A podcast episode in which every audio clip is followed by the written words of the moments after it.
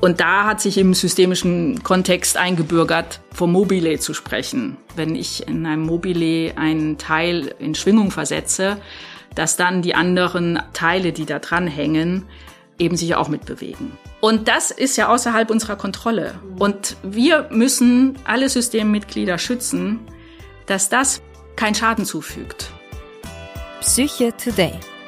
Der Podcast mit den aktuellsten Informationen rund um Psychosomatik, Psychiatrie und Psychotherapie. Hallo und herzlich willkommen zu einer neuen Folge von Psycho Today. Ich bin Stefanie Grabhorn, ärztliche Direktorin der Blumenburg Privatkliniken und wir sind heute zu Gast in Leipzig in den Arbeitsräumen von Frau Professor Borcha, die sich heute Zeit genommen hat und wir sind eigentlich in einer Bibliothek und ich habe gehört, das sind hier über 5000 Bücher, in denen wir sitzen dürfen. Also das ist wirklich eine sehr große Bibliothek, die hier als Arbeitszimmer und Arbeitsbereich genutzt wird von Frau Borcha.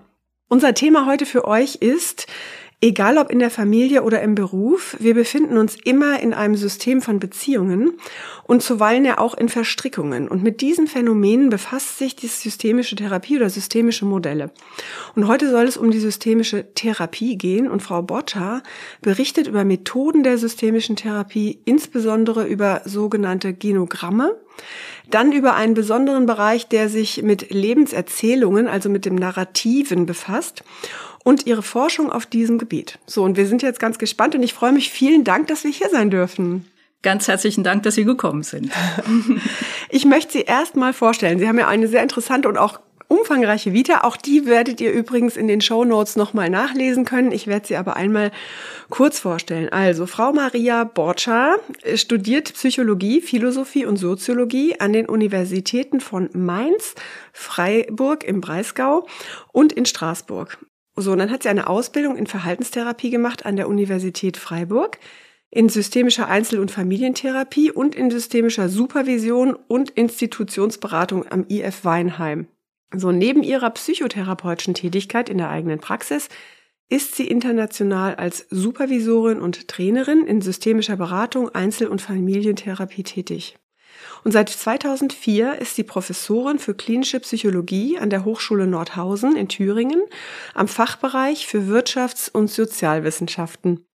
So, und jetzt könnt ihr das, wie gesagt, alles nochmal nachlesen in den Show Notes, auch was wir sonst noch so an interessanten Infos geben. Und ich fange gleich mal an mit meiner allerersten Frage. Frau Professor Borcha, können Sie mal eine Definition nennen, was man eigentlich unter systemischer Therapie versteht? Also was sind so die Grundannahmen in der systemischen Theorie? Ja, gerne. Also ganz grundsätzlich systemische Therapie als psychotherapeutisches Verfahren fokussiert die sozialen Zusammenhänge, in denen psychische Störungen entstehen und auch aufrechterhalten. Das heißt, der Mensch wird nicht in erster Linie als Individuum betrachtet, um das sich das soziale Netzwerk dann drumherum spannt, sondern als grundlegend soziales Wesen. Das heißt, wir Menschen könnten ohne soziale Bezüge überhaupt nicht überleben. Mhm. Also das wissen wir auch aus der Anthropologie, aus entwicklungspsychologischer Forschung. Und genau auf diesen Aspekt unseres Menschseins fokussiert die systemische Theorie und vor allem die systemische Therapie auch. Das heißt, für die Therapie bedeutet das, dass die Interaktionen zwischen Familienmitgliedern bei dieser Betrachtung eine wesentliche Rolle spielen. Und Sie haben es auch schon angedeutet, Familie, weil das das erste System ist, in das äh, Menschen hineingeboren werden oder Bezugspersonen. Aber im Laufe der Biografie spielen auch andere Systeme eine wichtige Rolle zum Beispiel Freunde, Peers oder Teams und so weiter, auch die sind zentral oder können zentral sein, um zum Beispiel eine psychische äh, Belastung oder eine sogenannte psychische Störung auszubilden oder aufrechtzuerhalten. Und jetzt was, also ich habe ja ein bisschen Vorkenntnisse, also ein bisschen Vorkenntnisse zum Thema systemische Therapie und da sagen einem natürlich so Namen wie äh, Jay Haley oder Virginia Satir was. Das sind ja eher Leute, die sehr, sehr früh damit angefangen mhm. haben oder sogar diese Schulen begründet haben. Mhm. Wie unterscheidet sich das denn jetzt heute so in der modernen systemischen Therapie? Ja. Also das ist tatsächlich eine lange Geschichte. können sie ganz sicher nicht alle erzählen, aber es ist ja so für ja. unsere, für unsere Zuhörerinnen ja. auch interessant, einfach so ein bisschen zu wissen, wo unterscheidet sich heute. Man kann sich ja noch mal einlesen, wenn man Richtig. ganz viel Interesse hat, genau. aber so ein bisschen, was ist heute so der deutlichste Unterschied? Ja. Also vielleicht trotzdem noch mal ganz vorweg, es gibt nicht die eine Begründerin oder den Begründer mhm. äh, des systemischen Modells. Also das könnte man, wenn man jetzt zum Beispiel wirklich zurückgeht in der Geschichte, man sagt äh, Freud, der Gründervater, ne, äh, und so weiter von tiefen Psychologie oder der Psychoanalyse, sondern die, das systemische Modell ist gespeist schon in den 50er Jahren aus ganz unterschiedlichen Einflüssen. Da gab es biologische Einflüsse, äh, Einflüsse aus der Chaostheorie, aus der Kybernetik. Also das sind Modelle, die damals in dieser Gründungsphase eine besondere Rolle spielten, die alle das gemeinsam haben, dass es um zirkuläre Prozesse geht. Also weniger um Ursache-Wirkung, sondern um zirkuläre Prozesse. Und das ist das, was heute noch nach wie vor ganz bedeutsam ist. Also das ist etwas, was, wo ich sagen würde, das ist ähnlich geblieben. Allerdings hat im Unterschied zu den 50er Jahren die Bedeutung der Sprache immer mehr zugenommen. Also die soziale Eingebundenheit unseres Menschseins ist ja in erster Linie durch Sprache und durch Kommunikation. Interaktion und Kommunikation, also Sprache im weiteren Sinne. Das sind dann eben auch soziale Einflüsse wie Diskurse, also zum Beispiel Gender-Diskurse oder Diskurse über bestimmte Machtverhältnisse. Die spielen da alle mit hinein. Und diese Bedeutung äh, der Sprache und der Diskurse und der Narrative, da kommen wir ja dann auch später nochmal drauf, die ist äh, heute viel stärker als, sagen wir mal, in den 60ern. Also da war viel stärker die Struktur im Vordergrund. Und heute spricht auch in der, in der Wissenschaft von einem sogenannten Linguistic Turn, ist eben die Bedeutung der Sprache ganz wesentlich. Mhm.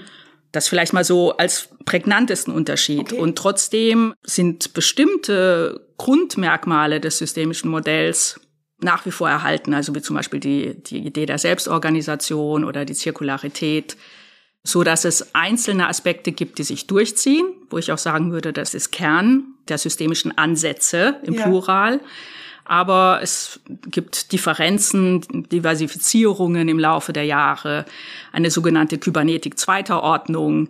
Also das ist äh, okay, ja, das, das, das ist, ist ein ganzes Theoriegebäude, ja, ja. Okay, okay. äh, in das es sich aber wirklich lohnt, äh, sich hineinzuvertiefen. Okay, okay. Also total interessant. Jetzt kamen da ganz viele Begriffe. Jetzt muss ich selber erstmal nachdenken, ob ich die alle verstanden habe. Also es ist so, wenn ich es richtig verstanden habe, ging es in den frühen Anfängen dieser therapeutischen, sage ich mal, Richtung eher um diese Aufstellungsthemen, Struktur, wie ist ein System aufzustellen, was ist, was haben die da miteinander für Beziehungen. Und jetzt heute würde es noch mal mehr auch darum, zusätzlich darum gehen, wie inhaltlich miteinander gesprochen wird, wie die Geschichte läuft, wie die, wie die Sprache ist oder wie muss ich mir das vorstellen? Mhm. Ja, also Aufstellung ist ja eine Methode schon. Ja. Ne? Also oder Familienskulpturen. Und tatsächlich sind die ja, also die Familienskulptur, die ja eine Familienaufstellung mit den realen Personen ist. Also das ist ja die Ursprungsfassung äh, der Aufstellungsarbeit von Virginia Satir entwickelt in den, also in, als frühes Beispiel. Mhm. Das ist tatsächlich aus dem Psychodrama inspiriert. Aha. Also das heißt, Sie müssten sich das so vorstellen, dass ja alle, die mit dazu beigetragen haben, das systemische Modell zu entwickeln, ja vorher schon eine andere Ausbildung hatten. Also die Frage ist ja, wie also entsteht ein neues Modell? Okay, das fließt also alles so ein bisschen mit mhm. ein, was die schon in ihrem äh, Köcher sozusagen genau. therapeutischen Methoden und Möglichkeiten hatten. Exakt. Okay, ja, also Virginia Satir hatte zum Beispiel eine Psychodrama-Ausbildung, war humanistische äh, Therapeutin oder zum Beispiel Helm Stierlin in Deutschland als Vertreter des systemischen Modells war Psychoanalytiker. Aha. Und dann gab es aber auch äh, Forschende, die dazu beigetragen haben, die direkt auf die Kommunikation damals schon mhm in Familien geschaut haben. Mhm. Also von daher würde ich auch diesen Kontrast, der ist zu stark, okay. dass wir sagen, die Kommunikation spielt erst heute eine Rolle, mhm. sondern es gab durchaus damals schon sehr wichtige Forschende im Mental Research äh, Institute in Palo Alto, also zum Beispiel ja. Paul, Paul Watzlawick, der ja. ja in vielen Den bekannt alle, ist. Ja. ja. Sogar Und, die Nicht-Therapeuten. Äh, genau, also der ist ja wirklich auch populär geworden mit seiner Forschung und das heißt, diese, diesen Zweig gab es damals schon. Was ich denke, was relevant ist, ist, dass systemisch Praktizierende und Forschende und Denkende immer offen waren für Einflüsse anderer Disziplinen. Also das heißt, dieser Linguistik-Turn, diesen, der ja in der Philosophie stattfand, in der Soziologie stattfand, äh, den mit hineinzuholen in die Psychotherapie. Das ist, wenn Sie so wollen, systemisch konsequent. Ja, das wurde eben weiterentwickelt äh, und hat sich hat sich verstärkt in diesen narrativen Ansätzen. Mhm. Sehr interessant. Können wir, können wir mal so ganz praktisch sein, damit man sich vorstellen kann, vielleicht kommen wir ja dann auch auf diese ganzen Methoden und Einflüsse, wie man jetzt in einer systemischen Therapie vorgeht. Also ich würde ja auch therapeutisch arbeiten. Ich bin jetzt keine systemisch therapeutisch arbeitende ähm, Therapeutin, aber es würde mich natürlich sehr interessieren, wie Sie so ganz praktisch vorgehen mit Ihrem, wenn jetzt jemand zu Ihnen kommt. Also erstmal ähm, ist ja die Frage, wer ruft an? Ja. warum? genau, wer und ja, erstmal warum? wer. Ja, okay. Also insofern, weil Ach so, ja, weil das ja schon das Systemische ist. Wer ist der therapeutische Auftrag? Gibt Genau, den. Ja, ist es ja. die Mutter, der Vater oder der Patient selbst ne? Oder der Ehepartner? Genau, Ah, also ja, es okay. ist sozusagen, wie entsteht ein systemisches Setting? Mhm. Also wir sprechen da so vom Setting. Also ist es ein Ein-Personen-Setting, ein Mehr-Personen-Setting? Mhm. Soll es eine systemische Einzeltherapie sein? Ist es eine Paartherapie? Ist es eine Familientherapie? Das ist sozusagen relevant insofern, dass, dass natürlich die Person, die anruft, eine Idee dazu hat, ob sie alleine kommen will oder ob es eine, eine Paardynamik irgendwie eine Rolle spielt. Und es kann sich auch im Laufe der Therapie verändern. Das systemische Modell spricht dann, spricht auch nicht von Angehörigenarbeit, weil die sind sowieso immer schon mitgedacht. Ja, okay. Ja, also der Begriff der Angehörigenarbeit ist individuumszentriert. Das heißt, man hat das Einzelwesen im Blick und dieses Einzelwesen hat dann noch Angehörige. Ja, die sowieso in, internalisiert sind sozusagen. Die sind sowieso da. Ja, genau. ja, ja, klar. Ja, und bei der genau und bei der systemischen Einzeltherapie arbeitet man genau damit. Mhm.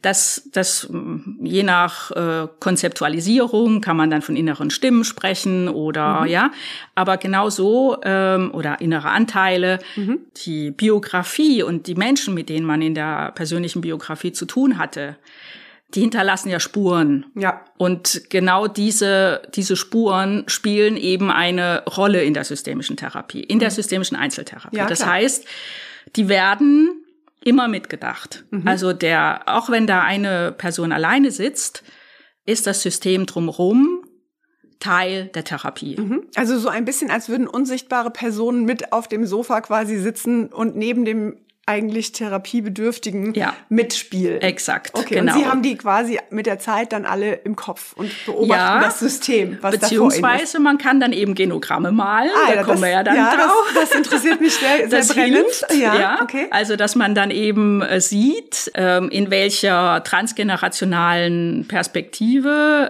äh, diese Einzelperson betrachtet werden kann. Mhm. Ja, also wo kommt sie her in Bezug auf die Herkunftsfamilie? Mhm. Das ist relevant. Und man, man kann natürlich auch Methoden nutzen, um das Erfahrungs näher zu bringen. Also man kennt zum Beispiel aus der Gestalttherapie, also leere Stühle Ja. oder sowas.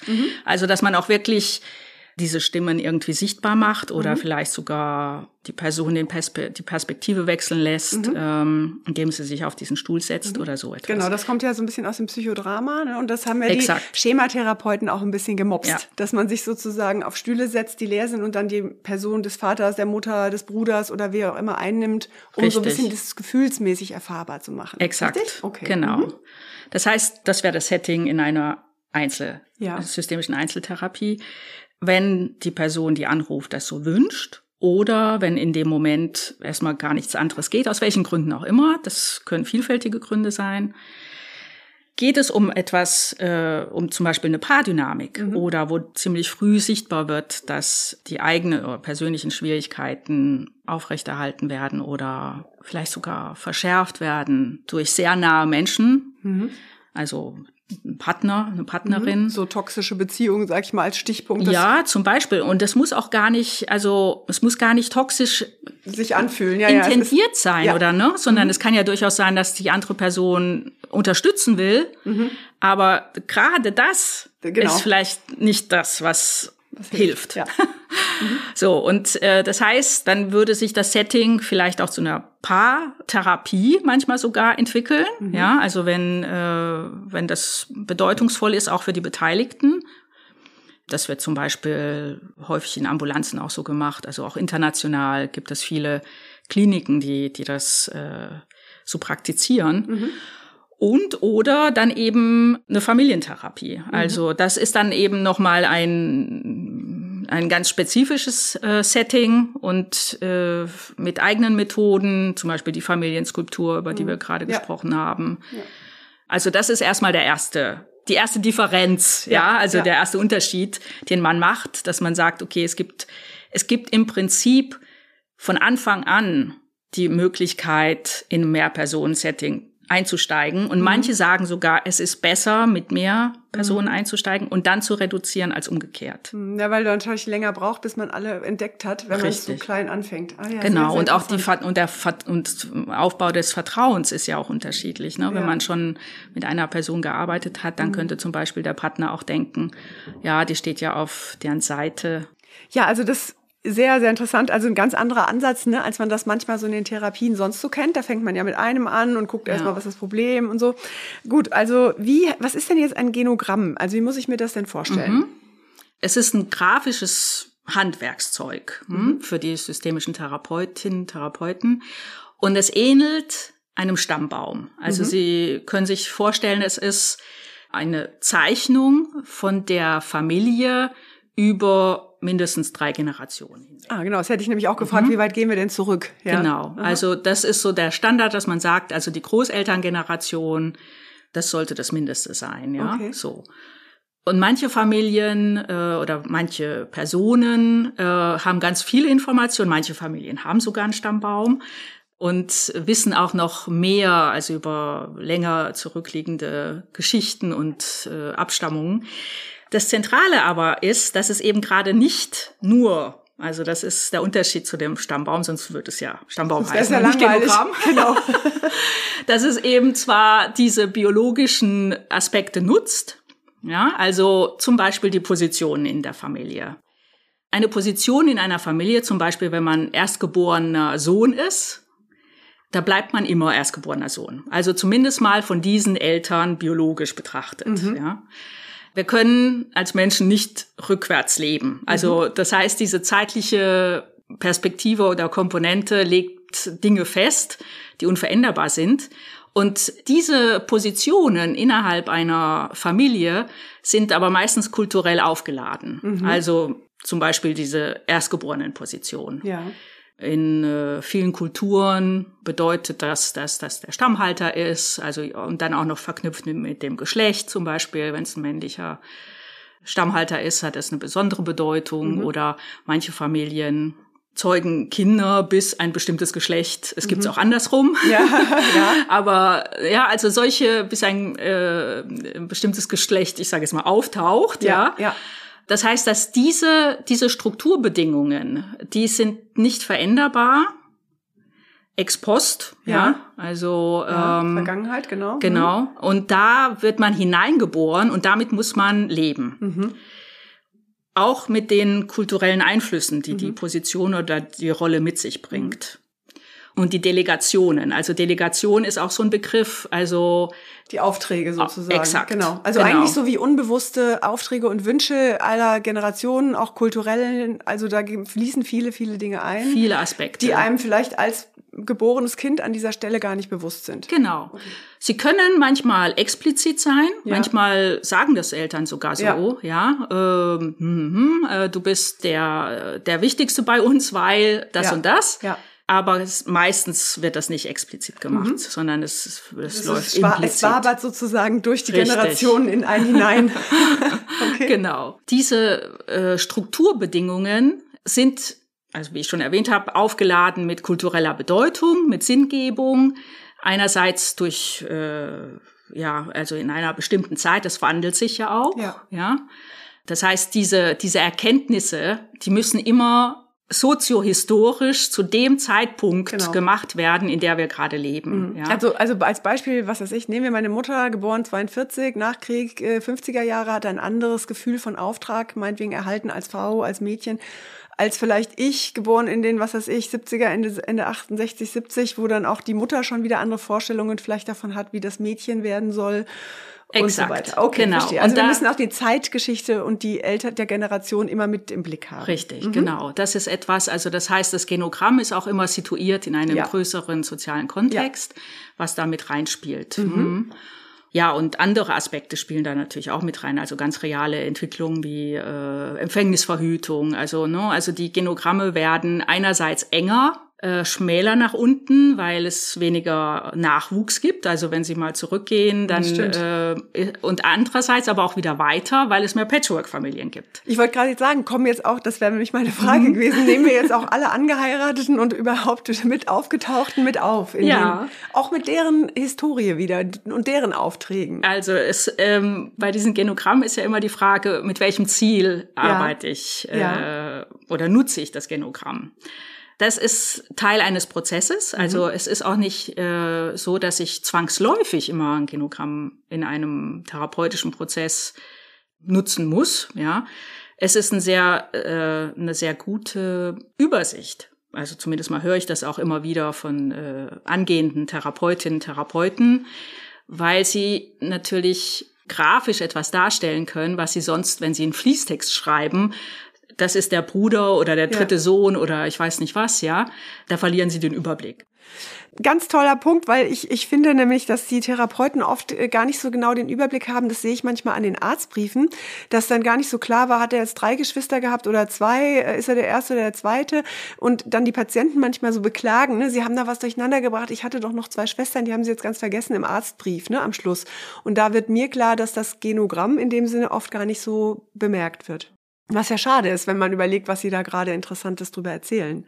Ja, ja, weil es eben nicht ein so als Standardwerkzeug betrachtet wird. Ja. Und das hat aber tatsächlich was mit der Einstellung zu tun. Also wenn ich wenn ich in erster Linie eine Mikroanalyse von einem Verhalten mache, Mhm. dann äh, habe hab ich einfach den Fokus auf was anderem. Und Ja. äh, das ist ja auch verständlich, dass dann die sozialen Zusammenhänge oder die soziale Eingebundenheit der Person in den Hintergrund geraten. Aber genau dafür ist ja das systemische Modell. Und manche sagen ja, äh, dass es durchaus auch klug ist, ähm, integrativ zu denken. Na, unbedingt. Vor allem finde ich ja schwierig, wenn ich ein Verhalten verändern will, das aber so festgeklopft ist über die Generationen in Tausenden von unbewussten und bewussten Aufträgen, ist es ja wahnsinnig schwer, vielleicht auch dieses Verhalten genau zu verändern, wenn ich das gar nicht weiß, was da eigentlich dahinter ist. Ja, und welche Bedeutung es Äh, vielleicht genau. auch hat. Und Ja. vielleicht auch für andere Menschen, Ja. die, äh, die ich dadurch enttäuschen würde oder zu denen ich mich loyal empfinde.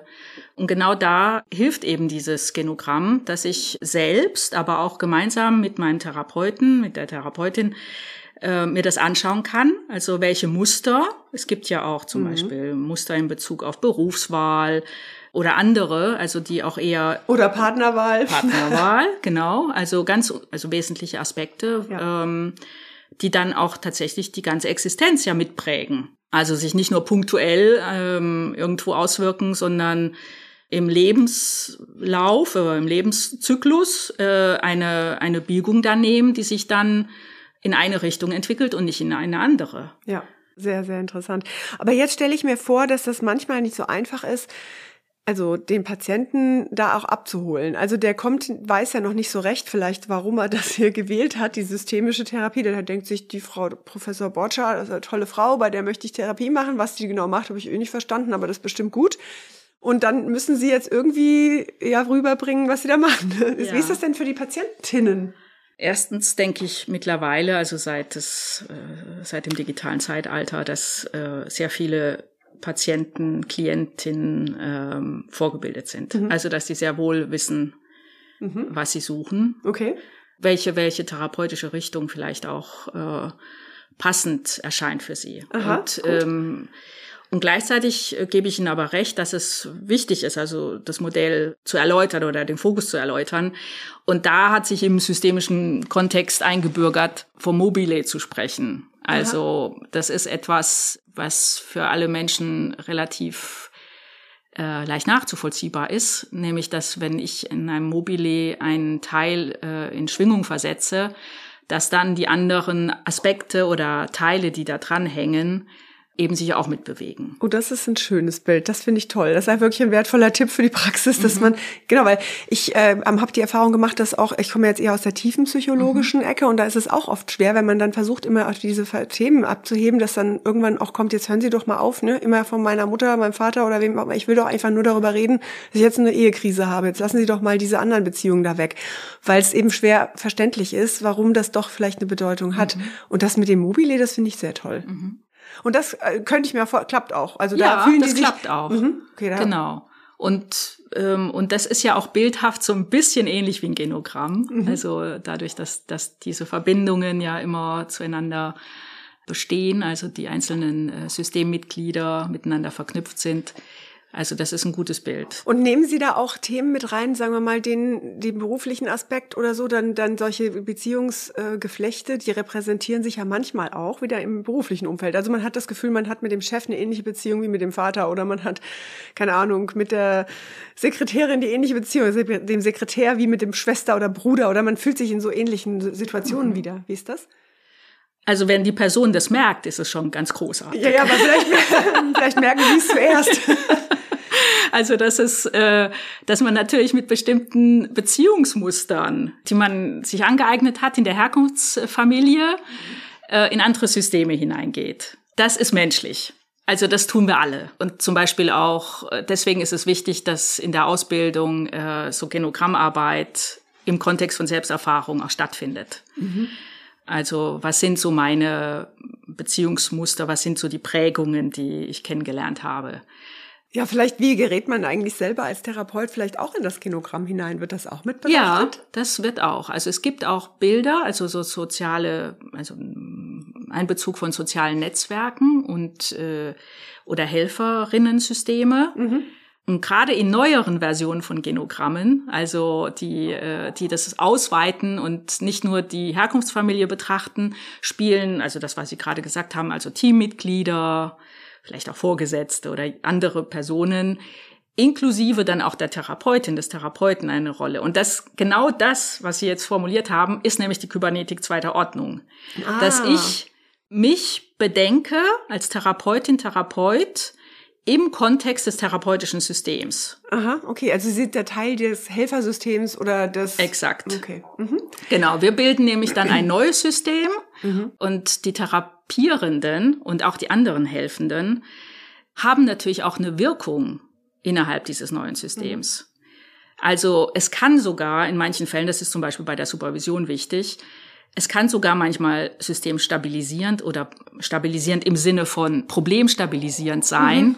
in diesem System drin zu bleiben ja, und sich nicht zu verabschieden. Okay, also heißt praktisch so wie ein sekundärer Krankheitsgewinn. Also wenn ich krank bin, dann habe ich noch ganz viele Helfer um mich herum, ein tolles System, werde ich gesund, dann sind die vielleicht alle weg. Genau. Und das ist einfach einfach ausgedrückt. Ja, oder sagen wir mal aus der Individuumsperspektive ja. betrachtet. Ja. Ne? Mhm. Also das ist ja tatsächlich vom Individuum betrachtet, aber die Verantwortung der Therapeutin oder der Helfenden ist ja, dass gerade wir als Professionelle uns mitbedenken müssen in den Systemen mhm. der Patienten. Ah, genau. Ja. Das ist etwas, was auch im, im Laufe der geschichtlichen Entwicklung des systemischen Modells eben noch zusätzlich äh, hinzugekommen ist. Aha. Sehr, mhm. sehr interessant. Also eigentlich eine Erweiterung der, des, des Umfelds mitzudenken, wer da alles noch Einfluss hat, außer diesen Genogramm im Sinne der Familieneinflüsse oder der nur nahen Umfeld. Ja. Das weitere Umfeld wird mit. Das ist diese Kybernetik zweiter Ordnung, mhm. habe ich richtig verstanden. Ja, genau. Also mhm. die, ja, Okay. Ich, also nur mal ganz kurzer mhm. Exkurs, weil die haben am Anfang das ja auch ganz interessante Begriffe, Chaos, Theorie, Kybernetik. Das kommt ja eigentlich aus der Physik, ne? wenn ich das richtig ja, weiß. Also genau. total interessant, dass da die, äh, diese Therapieform auch so offen ist für Einflüsse wirklich ganz anderer Forschungsgruppen und das irgendwie dann mit einfließen lässt. Sehr genau. interessant. Mhm. Ja. Jetzt würde ich gerne noch mal wissen, für wen ist denn eine systemische Therapie überhaupt geeignet? Würden Sie auch Patienten, die anrufen, theoretisch oder Patientinnen ablehnen und sagen, uh, das ist jetzt doch eher was für ein andere? Oder würden Sie sagen, nö, das, wir können eigentlich alle Diagnosen mit aufnehmen? Naja, die Person, die erstmal anruft, ruft ja nicht als Diagnose an. Mancher wissen ihre Diagnose schon, aber gehen wir mal davon da aus. Gehen wir, ja. da, da, das wird schon, äh, das ist ein sehr interessanter Aspekt, weil im systemischen Modell der Aspekt der Diagnose eine soziale Konstruktion ist. Ah, okay, also man stellt das schon ein bisschen in Frage gleich von Anfang an. Mhm, also mhm. oder sagen wir mal so, man, äh, man ist sich dessen bewusst, genauso wie, wie wir vorhin gesprochen haben über Diskurse, dass die auch einer soziohistorischen Bedingtheit unterliegen. Das mhm. wissen wir alle. Na klar, ja. man ist ja schon, genau, allein wie oft wir den ICD 10, Exakt. 11 und wie viel noch immer kommen ja, mag, überarbeiten, oder, ne? genau. ist das ja auch eine, Oder eine Homosexualität als, ja, genau. als Krankheitsbild. Perversion, ne? wie war die 1800 irgendwas definiert, wie wird so. sie heute definiert? Das heißt, der soziale Konstruktivismus ist auch äh, fundamental für das systemische Modell als Erkenntnistheorie. Aha. Und das heißt auch, dass dann entsprechend eine Haltung entwickelt, entwickelt wird oder sich entwickelt bei einem systemischen, systemisch denkenden Menschen, würde ich jetzt mal weiterfassen, was vermeintlich Gegebenes, mhm. also fast natürlich Gegebenes, ich mache mal ein Beispiel wie eine Nation, ja, ja. wir haben ja mittlerweile fast das Gefühl, das ist ja wie, Nat wie Natur gegeben, ist aber nicht, ist ja. ja eine soziale Konstruktion und Diagnosen sind eben auch eine soziale Konstruktion. Mhm. Und äh, systemisch Therapierende fragen sich dann, ist diese Diagnose oder ist diese soziale Konstruktion oder ist diese Diagnose nützlich mhm. für die äh, für das System im Sinne von hilfreich oder ist es besser, das weniger äh, in den Mittelpunkt zu rücken? Mhm. Genau, oder engt und, es eher ein, ne? Und, und, und führt einen auf den falschen Pfad sozusagen. Genau. Mhm. Zum Beispiel aus der Stigma-Forschung weiß man ja, dass diese sekundären Effekte meistens noch viel schwer, viel schwieriger zu behandeln sind, ja. Also, dass ein, dass ein Kind, das sich dann irgendwann selbst als verhaltensgestört definiert, ja, da viel schwerer rauskommt, ja, ja. Und ähm, äh, und dann eben eine anderer Behandlungen oder Prozesse bedarf, ähm, wie wenn dieses äh, Etikett erst gar nicht gegeben mm, worden wäre. Ja, ja, genau. Okay. Also wir internalisieren auch diese Stimmen. Natürlich, also, wenn mir jemand sagt, du bist verhaltensgestört und das sagt man mir oft genug, dann denke ich halt, das wird wohl so sein. Ja, und ne? wenn ja, das der Arzt oder wie auch immer und alle sagen, ja, das ist Wahrheit. Ja, klar. So, das heißt, um jetzt nochmal auf Ihre Frage zurückzukommen, das mit der Diagnose ist gar nicht so einfach, mhm. äh, beziehungsweise ich würde nicht die Indikation von Diagnosen abhängig machen, mhm. sondern von Interaktionsbedingungen. Okay. Also zum Beispiel Gewalt mhm. in einem System mhm. oder bestimmte andere Machtverhältnisse, die äh, bei der klar ist, wenn das, wenn das System gemeinsam einmal in der Woche maximal oder es ist ja meistens selten einmal im Monat sind die klassischen systemischen Behandlungskontexte, weil die Idee ist, dass das Wichtigste zwischen den Sitzungen passiert. Mhm. Ja, das ist das Idee bei der Psychoanalyse auch, dass das nochmal nachwirkt alles. Ja. Aber man muss sozusagen in die Interaktion zurückbringen. Naja. Aber wenn die zusammen da sind, gehen die auch zusammen wieder weg. Mhm. Und das ist, ist ja außerhalb unserer Kontrolle. Mhm. Und wir müssen alle Systemmitglieder schützen, dass das, was äh, dann in deren Alltag passiert, keinen Schaden zufügt. Oh, das ist jetzt aber ein ganz interessanter Punkt, mhm. weil gehen wir mal, also nimm mal als Beispiel jetzt die ganz frühe Psychoanalyse hat ja gesagt, ich muss den ganz oft sehen, den Patienten, der muss ganz oft liegen, darüber sprechen, bis das bewusste Alltagszeug sozusagen weg ist und die unbewussten eigentlichen Themen so hochpoppen. Und damit kann ich dann arbeiten. Das wäre jetzt hier genau das Gegenteil. Hier würde ich ja jetzt versuchen, einen langen Abstand zu haben, damit das im System sich erstmal alles so ausbreiten kann, wenn ich es ja, richtig verstehe. Ja. Und dann muss ich gucken, dass ich nicht zu viel mache, damit das System nicht außer, aus den Fugen gerät. Habe ich das Exakt, richtig verstanden? Genau. Also es gibt also, diesen, diesen angemessenen Unterschied. Das ist ein, ein Begriff. Ah, das ist ein der, sehr, sehr spannender Punkt, weil ja. das hätte ich jetzt aus der therapeutischen Know-how gar nicht gewusst. Mhm. Ja, also es, man kann ein System, wenn Sie so wollen, überfordern, mhm. wenn man zu stark verstört. Also mhm. wir sprechen von Verstörung eines ja. Systems. Das ist eben noch aus der Chaos-Theorie. Ja. Äh, das heißt, es ist so das System ist so durcheinander, mhm. dass es eigentlich wieder zurückfällt in ein altes Muster, weil diese Herausforderungen interaktiv nicht bewältigt werden. Also das heißt praktisch, die alte Struktur wird wahrscheinlich sogar eher noch gefestigt, weil das war ja ein Kann Schutzmechanismus passieren. sozusagen. Exakt. Also dass die alten Lösungsmodelle werden dann richtig festgezurrt, weil das System so ins Chaos gerät und in Angst, dass es das nicht mehr schafft. Mhm. Ah. Manchmal gibt's aber auch einen Sprung. Aha. Das ist auch was, das wird heute selten eingesetzt, aber nur um der Vollständigkeit halber. Ja. Die sogenannte paradoxe Intervention. Ja, okay, das kennen wir alle. Ja. ja. okay. Also das ist dann so, das ist dann wirklich bewusst gesetzt, ja. so dass sich das System dann eigentlich gegen den Therapeuten mhm zum Wohle des Systems sich entwickelt. Ja, genau. Okay, der Buhmann, der Buhmann ist der Therapeut genau. und man geht sozusagen in Anti-Haltung und bewegt dadurch aber auch Exakt, was. Mhm, genau. Okay, sehr interessant. Aber normalerweise sollte es so sein, dass diese Verstörung angemessen ungewöhnlich ist. Also, mhm. dass das System damit verunsichert wird im konstruktiven Sinne, ja, ja also durch neue Perspektiven, äh, durch Möglichkeitsräume, die es plötzlich für sich sieht, durch Ressourcen, die wieder entdeckt werden. Und diese Verstörung dann dazu führt, dass sich das in, im Konkreten ähm, auswirkt. Mhm. Also, dass man bestimmte Dinge anders macht. Zum Beispiel, die Mutter geht alleine wieder aus, mhm. was sie seit Jahren nicht mehr gemacht hat.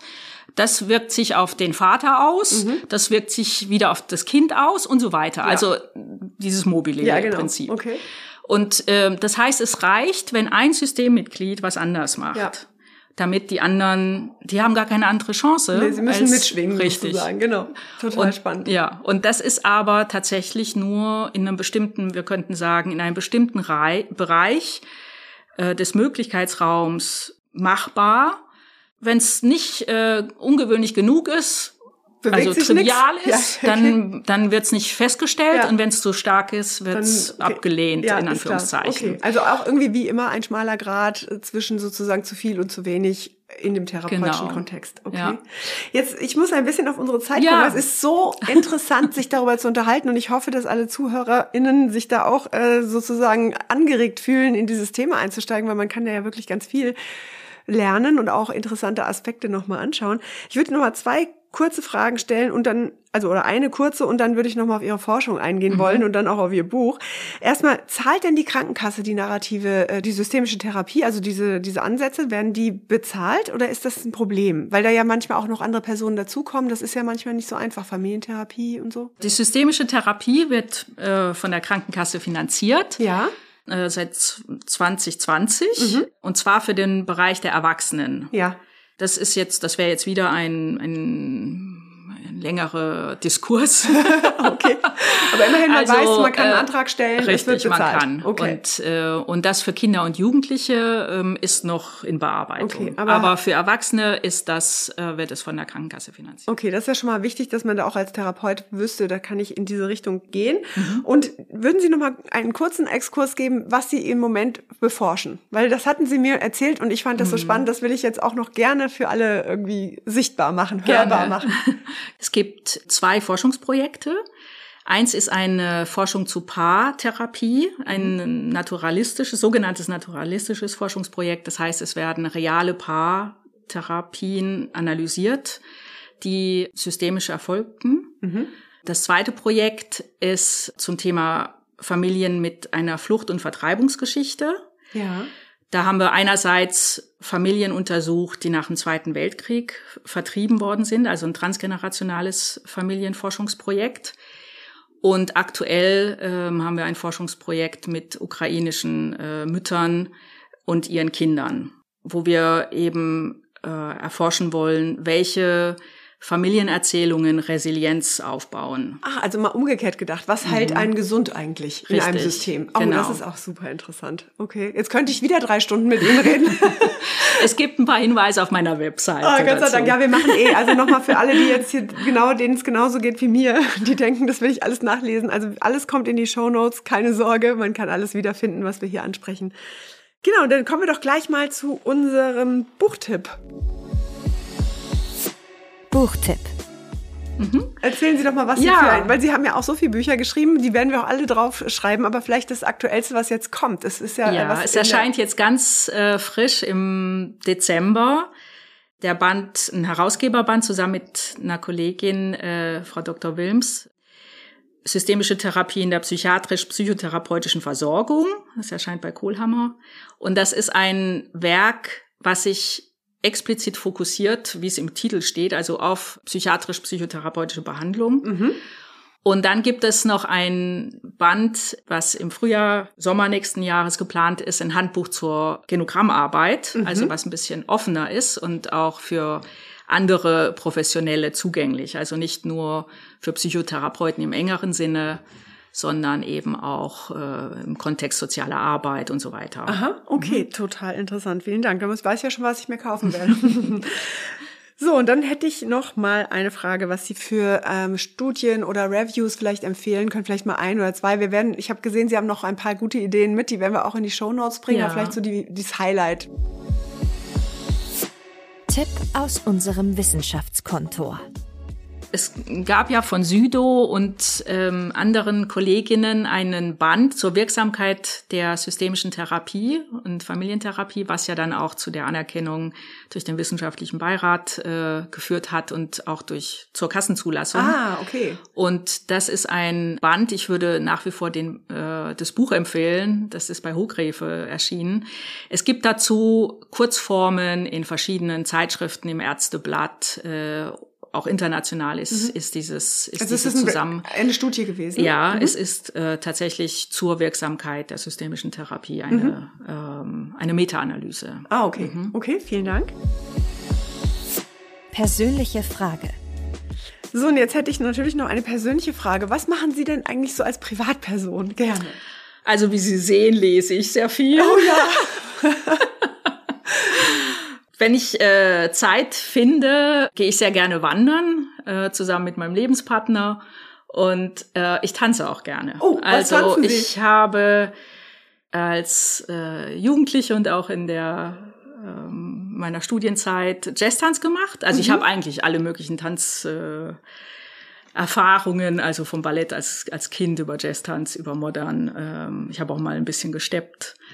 Äh, und ich habe mir dann gedacht, äh, so für später hebe ich mir dann noch Flamenco auf. Aber vor kurzem bin ich doch tatsächlich in nochmal in eine in ein Dance Workout was bei uns an der Hochschule angeboten wird okay. und habe dort meine Studierenden getroffen meine, äh, und wir haben dann gemeinsam äh, Jazztanz gemacht und ich war ganz angetan, dass das alles so noch im Körpergedächtnis ist. Okay, also Sie tanzen Jazztanz mit Ihren Studierenden, ja. äh, wie, mit, ihren, mit Ihren Schülern sozusagen und Studenten. Ach, ja, das also das habe ich jetzt einmal gemacht und okay. das ging gut. Ach, schön. Äh, und mal gucken, vielleicht setze ich das fort. Ja. Sehr schön.